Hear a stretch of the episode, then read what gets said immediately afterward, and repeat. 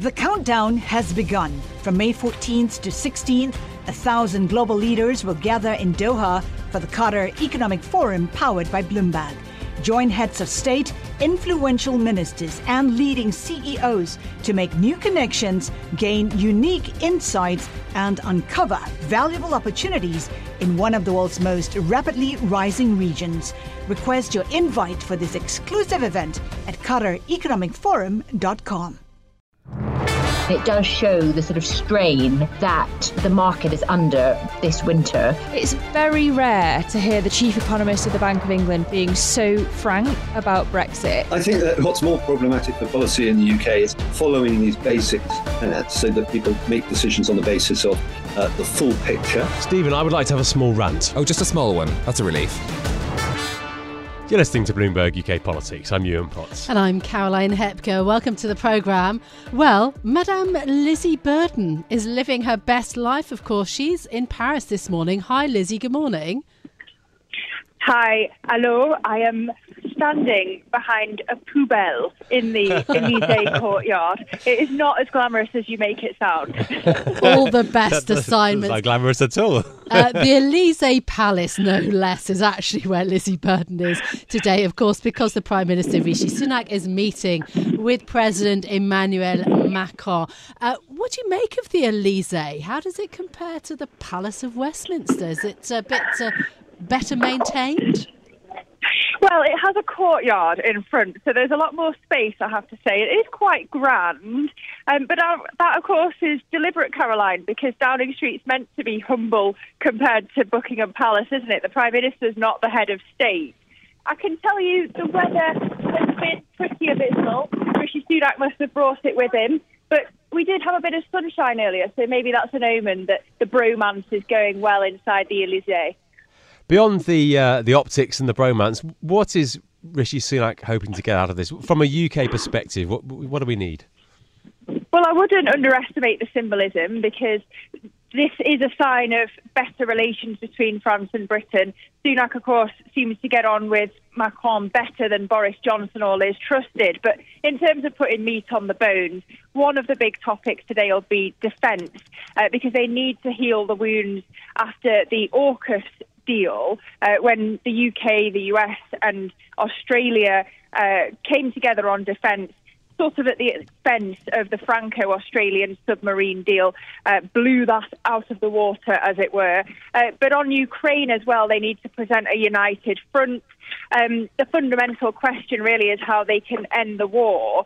And it seems like the UK is more aligned with the Nordic Baltic states in terms of wanting Ukraine to be strong when it comes to the negotiating table. Um, but France privately seems to be um, more conceding that the UK needs to give up some land in exchange for peace. So uh, the two sides are tugging away at the different uh, positions on that, and we'll see wh- where they land at the press conference later. The other thing that will come up today is boats, small boats the flow of migrants crossing the channel. Um, it's a thorny issue, a difficult one to solve. Neither side is going to want that to undermine or dominate the discussions today, but Sunak's going to want something to bring home to the domestic audience. Macron wants boots on the ground, funding for policing on northern French beaches. Uh, he, Sunak is likely to give in mm. to that because it costs less than uh, putting up asylum seekers in British hotels. But what I don't expect Macron to give in on is taking back asylum seekers who've already reached Britain. He's likely to tell Sunak that's one for Brussels. Okay, that's uh, very interesting. So, that from the UK perspective. But I also want to bring in now our Bloomberg opinion columnist, Lionel Laurent, who joins us also from Paris. Lionel, you've spent time in the UK, you, you live in, in France now. Because of the issues that Lizzy mentioned, a lot of importance being attached to this meeting. Is it as important to Emmanuel Macron? It's a very different feeling here, I, I have to say. Uh, diplomats describe it to me as a reset. As you're pointing out, relations with Boris Johnson were absolutely dire. This is the first meeting of its kind since 2018. There is a desire for a better relationship. Uh, remember that Paris uh, could have been expected to be a bit like uh, Charles de Gaulle and say, you know, oh, uh, come crawling back, have you, after your years of Brexit uh, isolation, and basically not uh, given such a such a happy uh, display.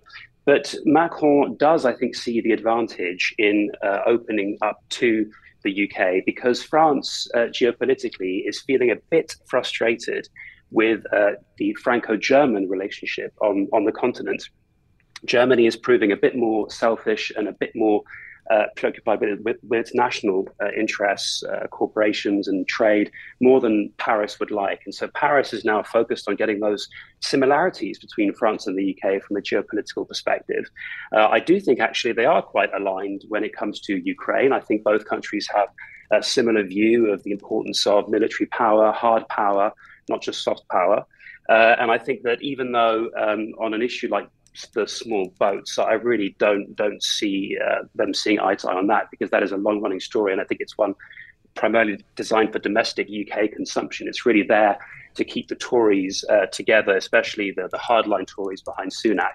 I don't see much eye to eye there. But on defence, I do think it's important to revive some of the past bilateral agreements uh, that, that, that were signed in 2010, and just to again get get a kind of reset going. It's it, this is very early days for the for the Franco-British relationship, but uh, I think it's seen here as the kind of first first step. Lionel, I want to I want to get your, your wider take on on the on the relationship. You're French, obviously, but you lived in London for, for several years. What's your take on on the, the, the rather odd relationship between the two nations? It's it's a strange cocktail of respect and derision and animosity and, and friendship, isn't it? Yeah, well, I mean, you know, opposites opposites attract, and maybe France and the UK are just uh, too similar in in their differences. Uh, they they share this maritime border of the Channel. Uh, this is this this te- pressure around migrants has been going on for years, if not decades. The history of the UK and Europe, as anyone who watches Yes Minister will know, that the UK has always tried to divide and rule on the continent, and the history of the UK and the European Union is exactly that. Remember that the UK didn't want at all to join uh, the, the, the European community. Then afterwards, it decided that yes, actually, it would like to join and then it had to overcome years of French opposition to get in, and then it got out, and now Sunak is trying to get back in. So I think that, this is all kind of part of the course in terms of two neighbouring countries that are very alike yet have totally different designs on their place in the world. The UK has always been looking to the US. France has always been looking towards Europe. Sometimes their interests align. I, I, I do think now their interests do align because the UK looks very isolated. I think the UK does need friends uh, in a world where superpowers are forming blocks and doing subsidy races. I think the UK looks very isolated, and I think France is looking for options. So I think now could be could be the start of something a bit more constructive. Okay, um, let me bring Lizzy back in on this point then. So we've talked a bit about uh, the the military ties and links, the, the thoughts around migrants. There's also an issue, though, about business ties. I mean, Paris just overtook London uh, in recent weeks as the biggest stock market in Europe. So, what about investment, jobs, that sort of cooperation? Yeah, it's embarrassing, isn't it, for Britain that you're seeing lots of banks one after the other choosing to move staff to Paris. And Paris seems to be doing better than many of its European rivals in attracting that talent. So post Brexit is not what Rishi Sunak was hoping for uh, when what Britain wants to look like is the Silicon Valley. Uh, you know, but expect some things on this in the budget budget next week uh, to try to build on the Windsor framework to attract investment to the UK. At the moment, uh, we're not expecting a cancellation of this planned rise in corporation tax, but perhaps there will be more uh, to try to bring that business investment here. Lizzy, thank you so much for joining us from Paris. That's our Lizzy Burden and Bloomberg opinion columnist. Uh, Lionel Laurent. Yeah, Lizzy mentioning uh, the budget with five days away, of course. We've had those GDP numbers today, which welcome for the government. Not as bad as uh, economists were expecting. The, the economy show the economy showing sort of well, would you call it robust growth, reasonable growth in January? Not quite I robust. I wouldn't call it robust. I mean, three tenths of one percent. No, look, it's decent. It's, it's certainly not a decline, so that is good. Yeah, you're right. I mean, uh, at least we managed to avoid a recession last year, growing uh, at the start of this year. Now, the budget, we've got special coverage, of course, on the budget starting on Monday. Will be fascinating to see what Hunt can really include, how much the government thinks that it's got in terms of fiscal headroom. We're going to do a deep dive on one of the issues that may arrive and arise, and this is on technology and science. I've got a special uh, radio piece that we're going to play out for you on Monday morning from Cambridge, guests on science, tech, and innovation. Uh, it is a big emphasis. Um, a growing emphasis for Rishi Sunak, who's talked about putting more money into a British supercomputer, talked about more, uh, you know, for R and D. I, I think mm. that this is kind of if if Sunak and Macron have a similarity. It's in terms of being perhaps technocrats. And so, this idea mm. of science, innovation. So, that special report will be on Monday, just the start of our budget coverage, because we're going to have the budget live for you, of course, on Wednesday. Yeah, because the government's saying wants to turn the UK into the uh, Silicon Valley of Europe. Perhaps we'll get some we'll get some meat on those bones. Yeah, great special program coming up on uh, Wednesday at twelve o'clock live on Bloomberg Radio with Prime Minister's questions and then the budget, uh, and then we'll take the Labour response and we'll get analysis from uh, Bloomberg's David Merritt. So that's twelve o'clock, and of course we'll bring you that on the podcast as well. Now, let's bring you a Bloomberg scoop. The UK government suspects that Russians are using shell companies to set up in the UK to launder war profits stolen from Ukraine. I want to bring in uh, the authors of this piece, amazing piece, Bloomberg's Alex Wickham and Alberto Nardelli. Uh, before we get to another fascinating guest, somebody who uh, made a very a pointed move, resigned at the dispatch box uh, from Boris Johnson's government over the issue of fraud. We'll get to that guest in a moment, leave you guessing. Alex Wickham joins us now. Alex, um, just firstly, on this immensely serious topic, talk us through what you found. Well, basically, it's been known for years that foreign nationals um, people around the world with sort of illicit aims have abused the British Companies House system, which is pretty lax to set up companies to launder money to evade tax. The development is that UK law enforcement has sort of seen um, companies that were set up a few years ago, maybe not much has happened with those companies since, but now they are being used to essentially um, profit from the war in Ukraine. So there's one company we found, for example, where that was set up by three Russian nationals a few years ago. It's mm. according to international shipping registers owns a ship that is going back and forth we can see through through the black sea and it's essentially suspected of stealing grain from ukraine illegally transporting grain out of ukraine to russia um, and that company, that ship is owned by this British company. So, you know, that is obviously of concern to British law enforcement. Um, and it sounds like there are potentially hundreds of, of similar scenarios where where companies set up by Russians are sort of operating under the surface here with very lax checks in the UK, able to set up bank accounts thanks to their British incorporated companies with a sort of veneer of respectability. Yeah. And then, you know, the illicit gains are, are essentially passed through. And Alex, why why Britain? Is it simply because it is it's easier and there and there are fewer checks? Pretty much it's very cheap to set up a company in Britain. You pay twelve pounds and you can have a company established the next day. The checks are pretty are pretty lax. Let's be honest. You know, you you upload a couple of documents which, which you know no one no one is really investigating very very thoroughly. And before you know it, you've got a company, and, and with that company, you can very quickly get a bank account with a with a sort of uh, certainly a British digital bank um, very very quickly, or perhaps yeah. a, a, a, bank overseas with with you know again not not too thorough checks. And it just gives them that sort of respectability. They can say, "Oh well, you know, we're we're a legitimate business, we're a legitimate enterprise, mm-hmm. we're a mm-hmm. British company."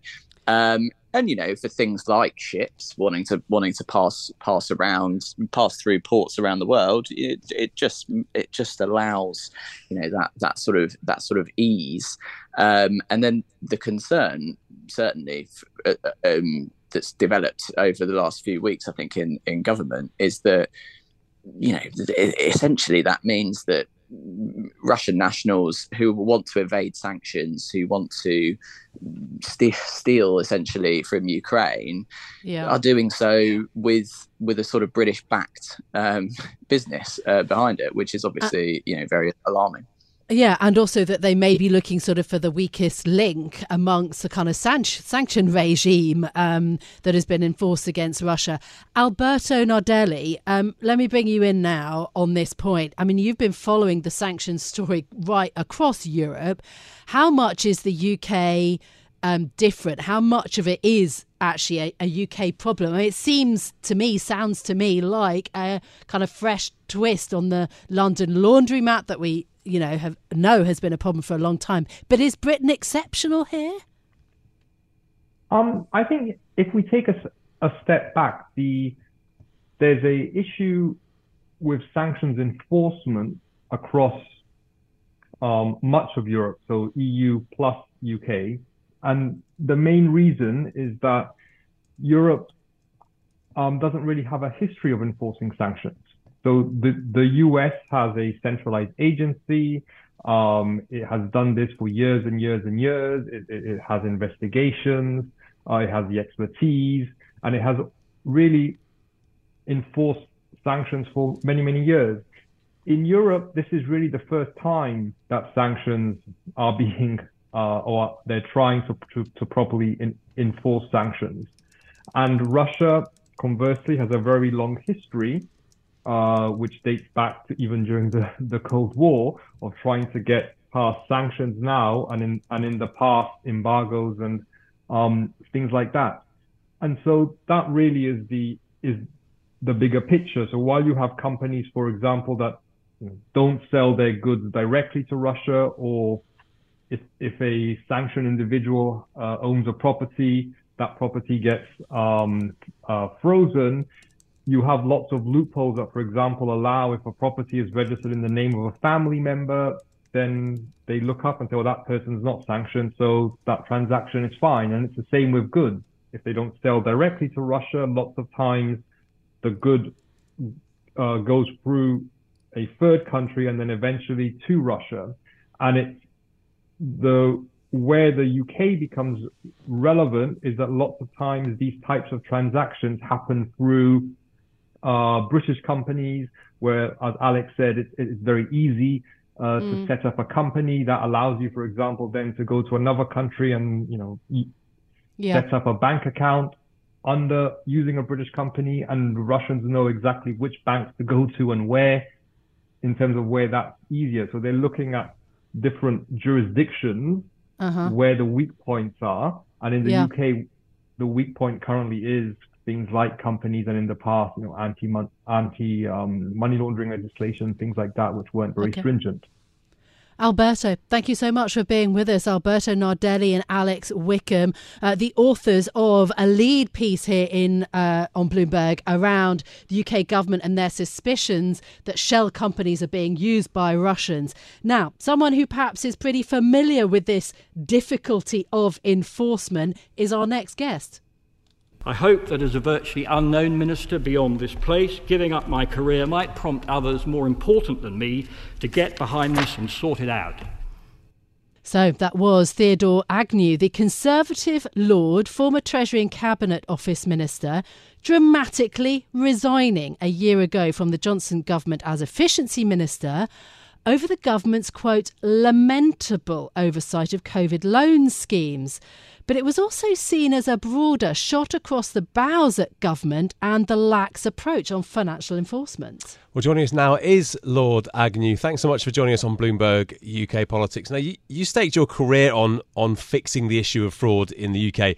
From our reporting, nothing much seems to have changed w- when it comes to UK enforcement. Is that fair? Well, we're not called Londongrad for nothing, I'm afraid. So, to that extent, you're right. But on a more optimistic note, we are seeing progress because we got the very short, sharp economic crime bill this time last year, prompted by our inability to even levy proper sanctions on the bad actors. So that was rushed through. We now have a proper property in uh, register at the land registry, which is starting to show some very interesting information, actually.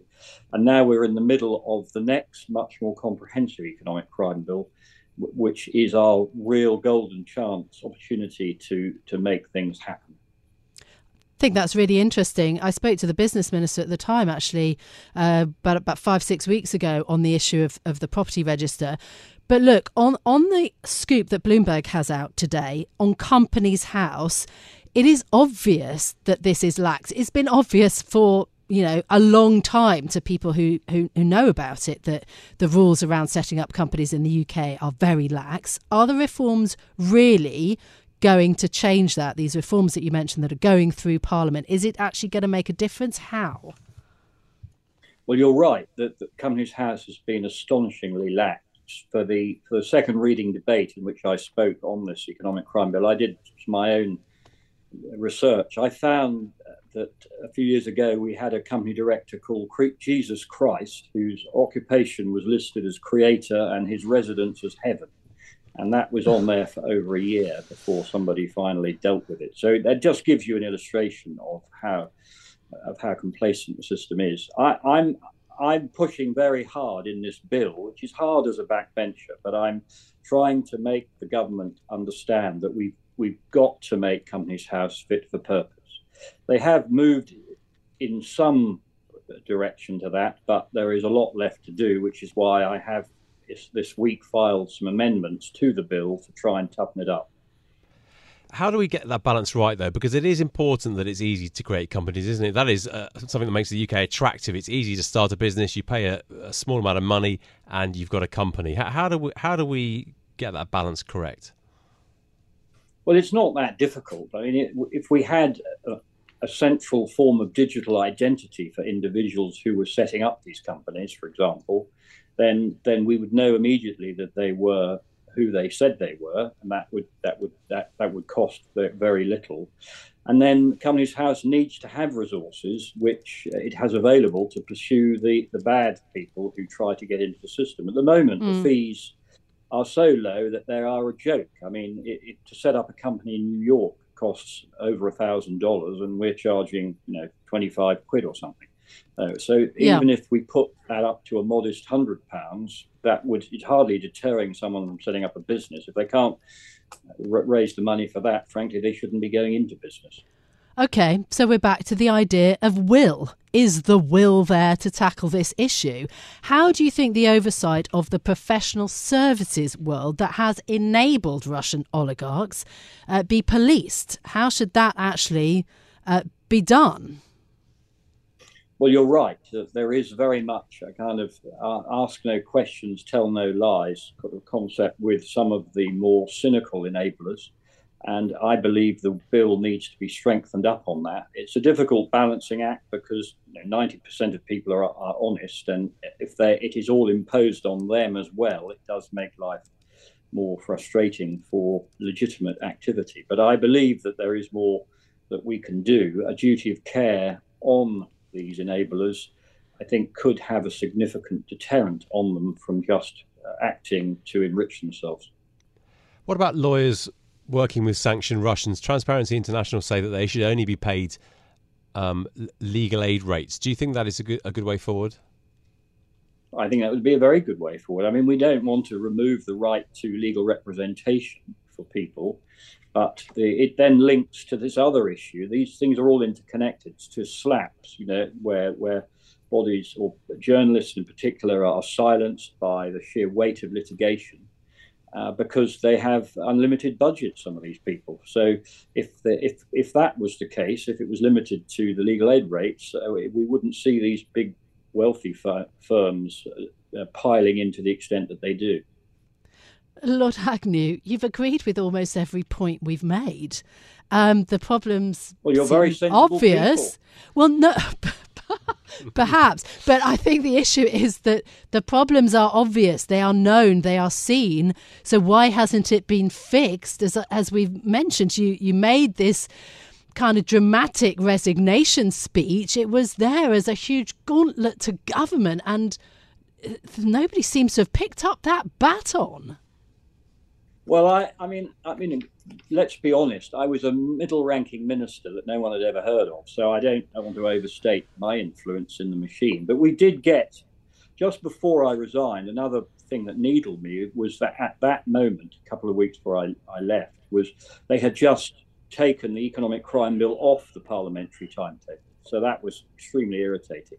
Now, the reason it, that one came back on again was not my resignation, although they did promise to bring one back after I'd resigned, but obviously it was the Ukrainian invasion. But what it did do was they then committed to do a proper one when the when the short, sharp one went through. So you know, let, let's let, let's be a little bit glass half full on this. We do now have a new economic crime bill, which is in the system Mm. It's not. It probably does seventy percent of the job, so it's better than what we have at the moment. But I think okay. we can improve it, and that's really where my energy is focused at the moment.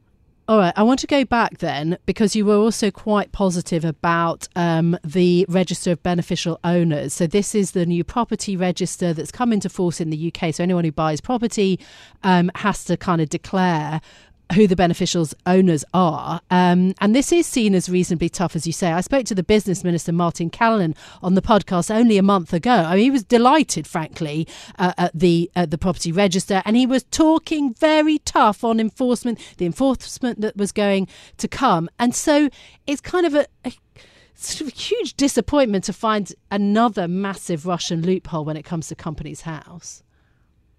Yeah, well, you're right, and uh, I'm pleased that he was talking tough. He's no longer the minister involved mm. he's moved to the new science department. But, but I, it, it, and it's fine to talk tough, but then we've got to give the resources to the enforcement agents agencies to actually be able to be tough. And of course, that is a huge problem in itself. So, one of the amendments I filed a table this week for the bill is to allow fines to be recycled so that the, the money that's recovered can be ploughed back into future enforcement and that would that would be a game changer in itself. It wouldn't cost the taxpayer anything, and it would give a huge boost to the the the level of enforcement that we're able to undertake.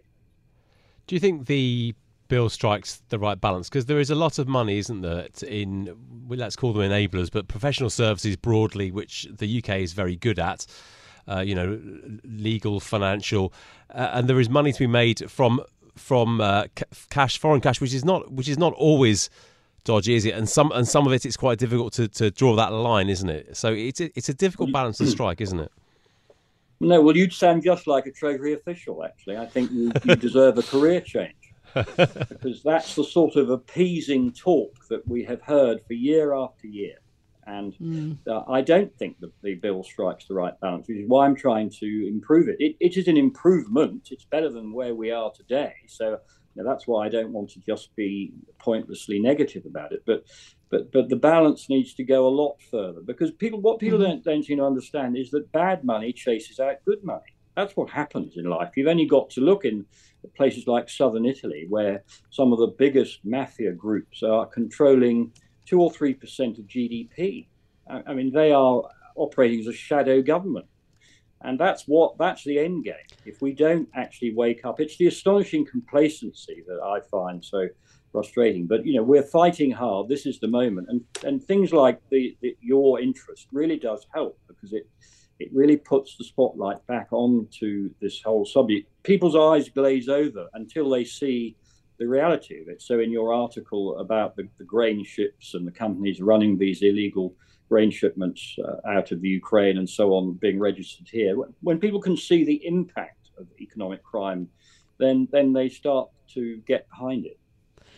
Yeah, I mean, and we and we must not be naive. Um, but look, people coming to the UK, uh, business people especially, they do come because actually of Britain's perception as fair dealing, as a country with a strong rule of law, stability, uh, a good court system, lack of corruption overall. So I think the other really big concern, you know, to your point about people's eyes glazing over, the issue is are you concerned about that reputation actually being eroded?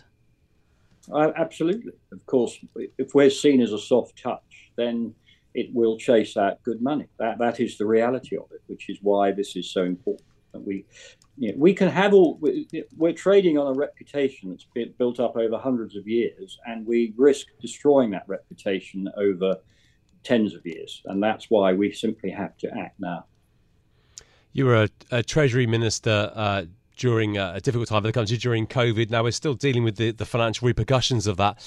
What are your hopes for n- next week's next week's budget?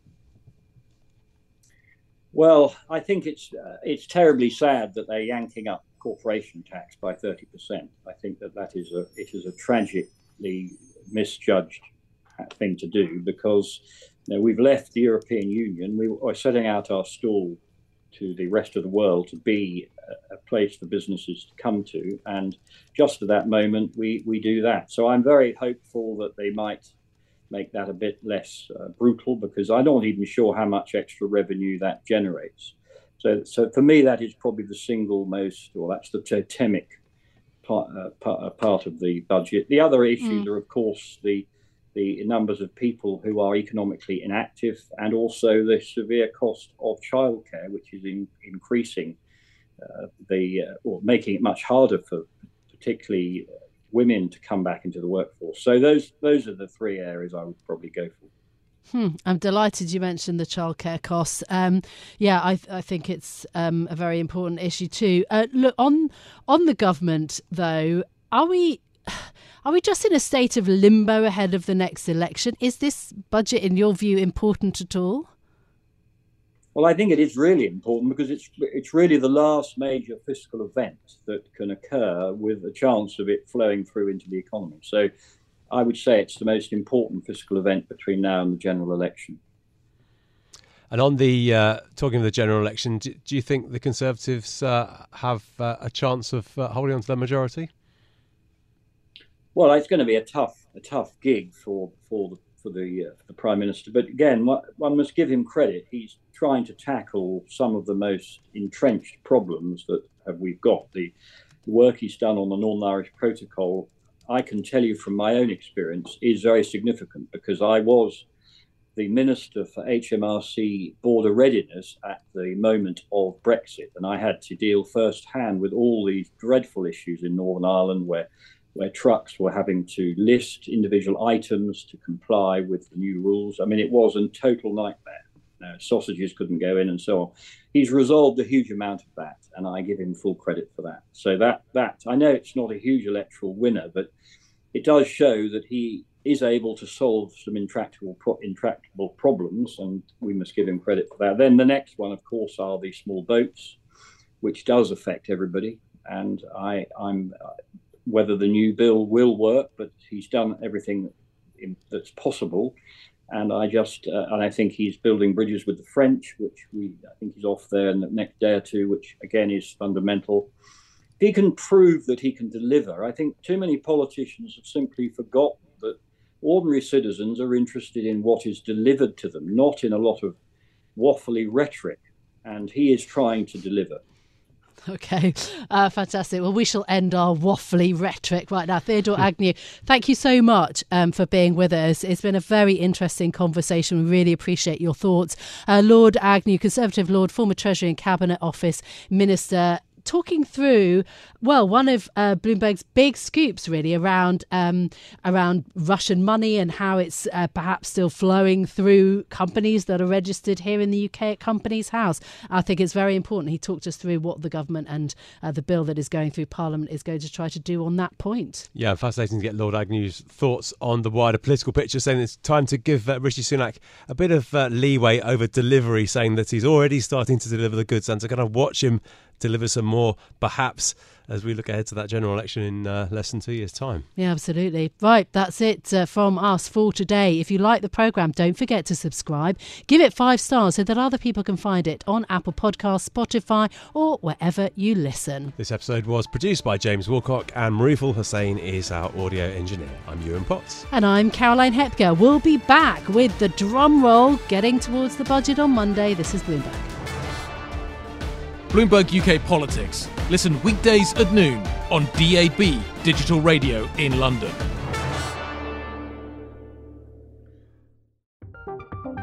From Silicon Valley to Wall Street, the promise and perils of artificial intelligence are playing out on the world stage. But what will the next phase of AI adoption look like? Which companies, from big tech to startups, will dominate? And where do the risks and unintended consequences lie? I'm Emily Chang.